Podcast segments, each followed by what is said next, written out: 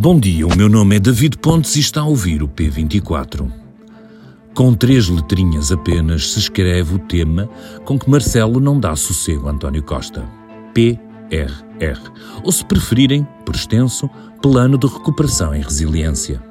Uma montanha de milhões de euros que no nosso horizonte se levanta como a última grande hipótese de Portugal ter fundos europeus em dimensão suficiente para tentar sair da mudorra de ser um país remediado bem aplicado, pode ajudar a resolver defeitos da nossa administração pública, desbloquear setores económicos, tornando-os mais competitivos, dotar o país de ferramentas para entrar nas revoluções que marcam o futuro, como a digital, ou para enfrentar complicadas questões como as das alterações climáticas. Mal aplicado, de forma atabalhoada, corre o risco de ser como a água por entre a areia. Até molha durante um tempo, mas no instante desaparece e tudo fica seco. Por isso Marcelo não descansa e por isso António Costa a cada momento reafirma que não há atrasos e que tudo está a correr bem. O presidente tem chamado o primeiro-ministro a prestar contas e na quarta-feira fez mesmo um Conselho de Estado sobre verbas comunitárias com a presença da comissária europeia Elisa Ferreira. Pouco transpareceu da reunião, mas a nota da presidência, sem referir o PRR, refere que foi reconhecida a importância das verbas comunitárias num contexto único e irrepetível, apontando a necessidade de um empenho coletivo. Com esse empenho, Marcelo Rebelo de Sousa vai hoje para a rua ver obras financiadas pelo PRR na companhia de António Costa.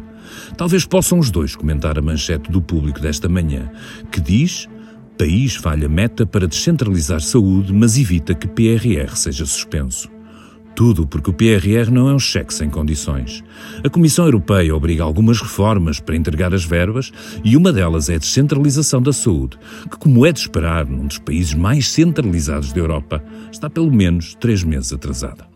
Para explicar isto tudo, o melhor é mesmo ouvir o Vítor Ferreira, jornalista da Economia, à conversa com o Ruben Martins.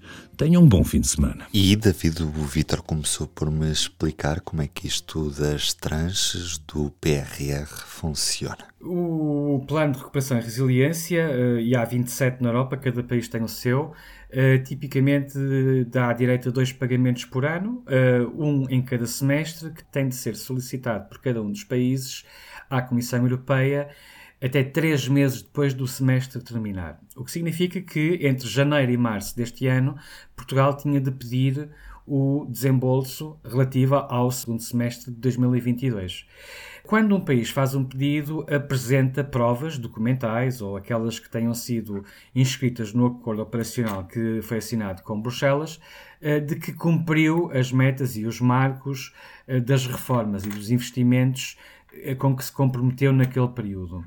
E uh, há ali um prazo, mais ou menos, de, de portanto, depois da apresentação do pedido, cerca de 3 a 4 meses, em que o processo burocrático de verificação das provas que, as, que, os, que, os, que os países apresentam de facto correspondem à realidade uh, e que também correspondem àquilo que estava no, no contrato, no fundo, no contrato do PRR. E findo ao longo desses quatro meses, portanto, uh, estando tudo comprovado, Finalmente, depois Bruxelas endossa o cheque ao país no valor que estava estipulado. Se por acaso eh, houver alguma meta ou algum marco que não tenha sido cumprido, esse país, eh, portanto, Bruxelas diz: atenção, vocês não cumpriram isto, eh, e o país tem direito a um mês para fazer o contraditório, para se explicar ou para provar que não, afinal nós gravamos, eh, há qualquer coisa que vocês não estão a ver, enfim, para apresentar o seu contraditório e, eh, fim desse mês, depois Bruxelas tomará uma decisão se aceita ou se não aceita os argumentos que foram apresentados. Uh, se aceitar os argumentos, enfim, fará o pagamento e uh, conforme estava estipulado. Se não, uh, se, considerar, se continuar a considerar, como já aconteceu com dois países, que efetivamente houve uma, um marco ou uma meta que não foi cumprida, o que vai fazer é suspender o pagamento devido por, essa marco, por esse marco ou por essa meta. E é nesta fase em que estamos, portanto, estamos a 31 de março, hoje é o último dia em que Portugal teria de apresentar o seu terceiro pedido de desembolso respeitante ao segundo semestre de 2022. E o que é que aconteceu ao certo com a transferência de competências na área da saúde que está a bloquear uma das tranches do PRR? Uh, uh, não. Uh, portanto, a pergunta é, faz todo o sentido porque a transferência de competências na área da saúde para 201 municípios era uma das metas que Portugal tinha de cumprir até ao final do segundo semestre de 2022, no fundo até 31 de dezembro de 2022. E isso não sucedeu. Uh, não sucedeu, uh, portanto, eram menos de 100 municípios que já tinham aceitado as transferência, a transferência de competências na área da saúde. Ehm, como Portugal tinha três meses para preparar o pedido, na prática tinha também mais três meses para, até 31 de março, conseguir transferir estas competências e eventualmente cumprir toda esta meta. A verdade é que nem isso, nem com esses três meses adicionais, o Ministério da Saúde confirmou-nos ontem e, e, e anteontem de que uh, só 90, que depois passaram a 92 municípios, é que aceitaram as competências que o Governo Central quer transferir para, para as autarquias. Estamos, sobretudo, a falar de competências na área dos, portanto, da gestão dos centros de saúde locais. Um, mas, portanto, falta essa, ou seja, basicamente cumprimos quase metade do, do objetivo. O objetivo que estava inscrito no PRR estava e continua inscrito, são 201 conselhos e até agora só 92 a que aceitaram. O que é que isto significa na prática? Significa que se Portugal tivesse mesmo de apresentar o pedido amanhã, e já podemos falar uh, sobre a razão porque é que não o vai fazer, o que iria acontecer é que, como se costuma dizer, este, esta parte do, do pagamento iria ser devolvida porque nós não cumprimos e não conseguimos chegar efetivamente aos 201 conselhos. Uhum. E o que é que Portugal fez para que o pagamento não ficasse dependente dessa transferência de competências que não aconteceu?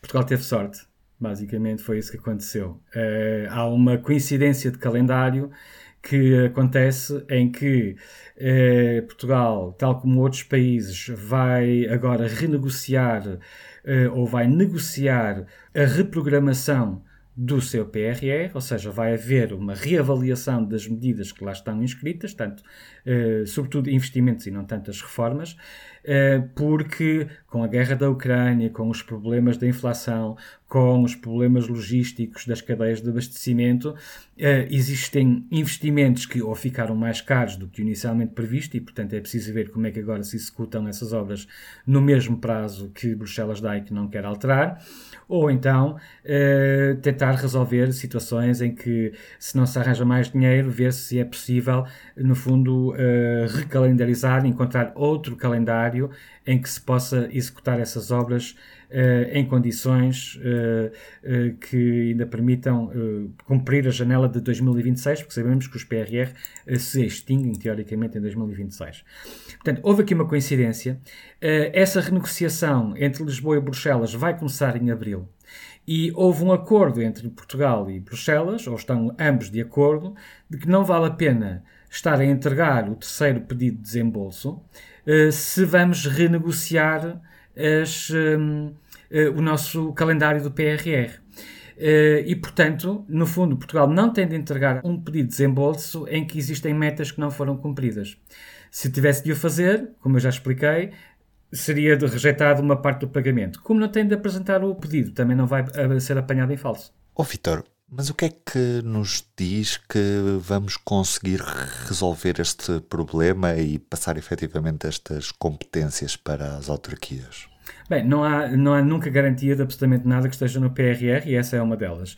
Como nós escrevemos há um ano, quando o, o PS teve aquela vitória eleitoral nas legislativas que lhe deu a maioria absoluta, essa maioria absoluta no Parlamento de, é, é, quase uma salvaguarda para uh, o, o, governo poder uh, apresentar uma série de reformas que se previam difíceis, como por exemplo a reforma das ordens profissionais, porque, havendo uma maioria absoluta estável, uh, os diplomas não ficavam pendurados no Parlamento.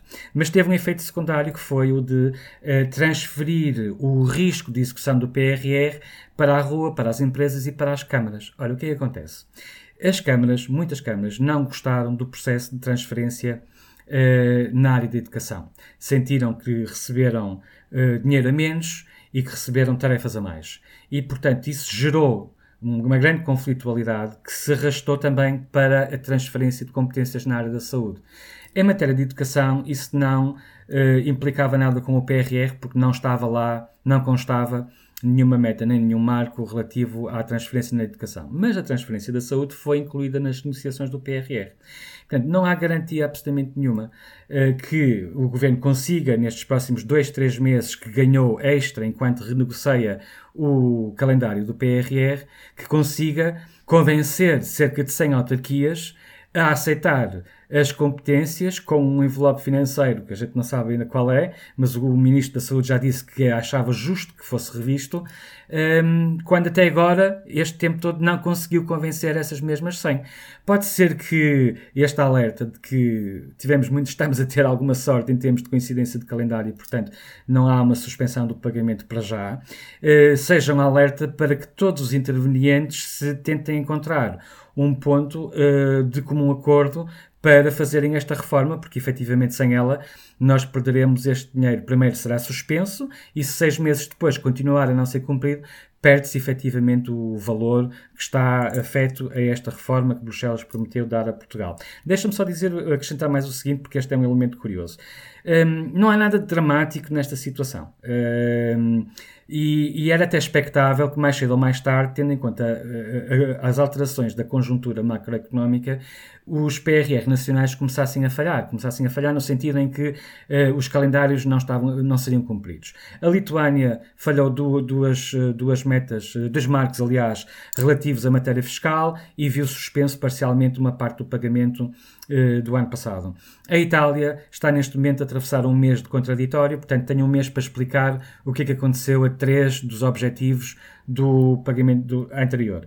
Um, o que é curioso é que o caso português acontece não nos investimentos e não naqueles projetos que dependem, digamos, da inflação ou que são ou da guerra ou da falta de materiais, mas depende pura e simplesmente de um entendimento político entre a administração central, o governo, e um conjunto muito alargado de autarquias. Portanto, se alguém esperava problemas de execução no PRR por causa da inflação ou por causa do, uh, da guerra, tenho aqui uma surpresa porque afinal o primeiro problema surge porque não há entendimento político entre os municípios e o governo relativamente à descentralização na saúde. Tudo isto num dos países mais centralizados da Europa, como disse o David Pontes no início deste episódio. E da noite passada fica uma acusação formal a Donald Trump por um grande júri em Manhattan. Esta é a primeira acusação criminal contra um ex-presidente dos Estados Unidos na história do país. Em causa está um processo em que é suspeito de ter pago 130 mil dólares, qualquer coisa como 121 mil euros, a uma antiga atriz de filmes pornográficos para manter em segredo uma relação extraconjugal. Primeira do público, com o destaque para aquilo que sabemos do programa Mais Habitação. Arrendamento forçado só poderá abranger menos de 10 mil porque na prática só vão poder ser abrangidos os apartamentos que sejam considerados devolutos há dois anos, no mínimo, e fora dos territórios de baixa densidade. Eu sou o Ruben Martins, hoje comigo o Vítor Ferreira e o David Pontes na introdução. Tenham um bom fim de semana e até segunda. O público fica no ouvido.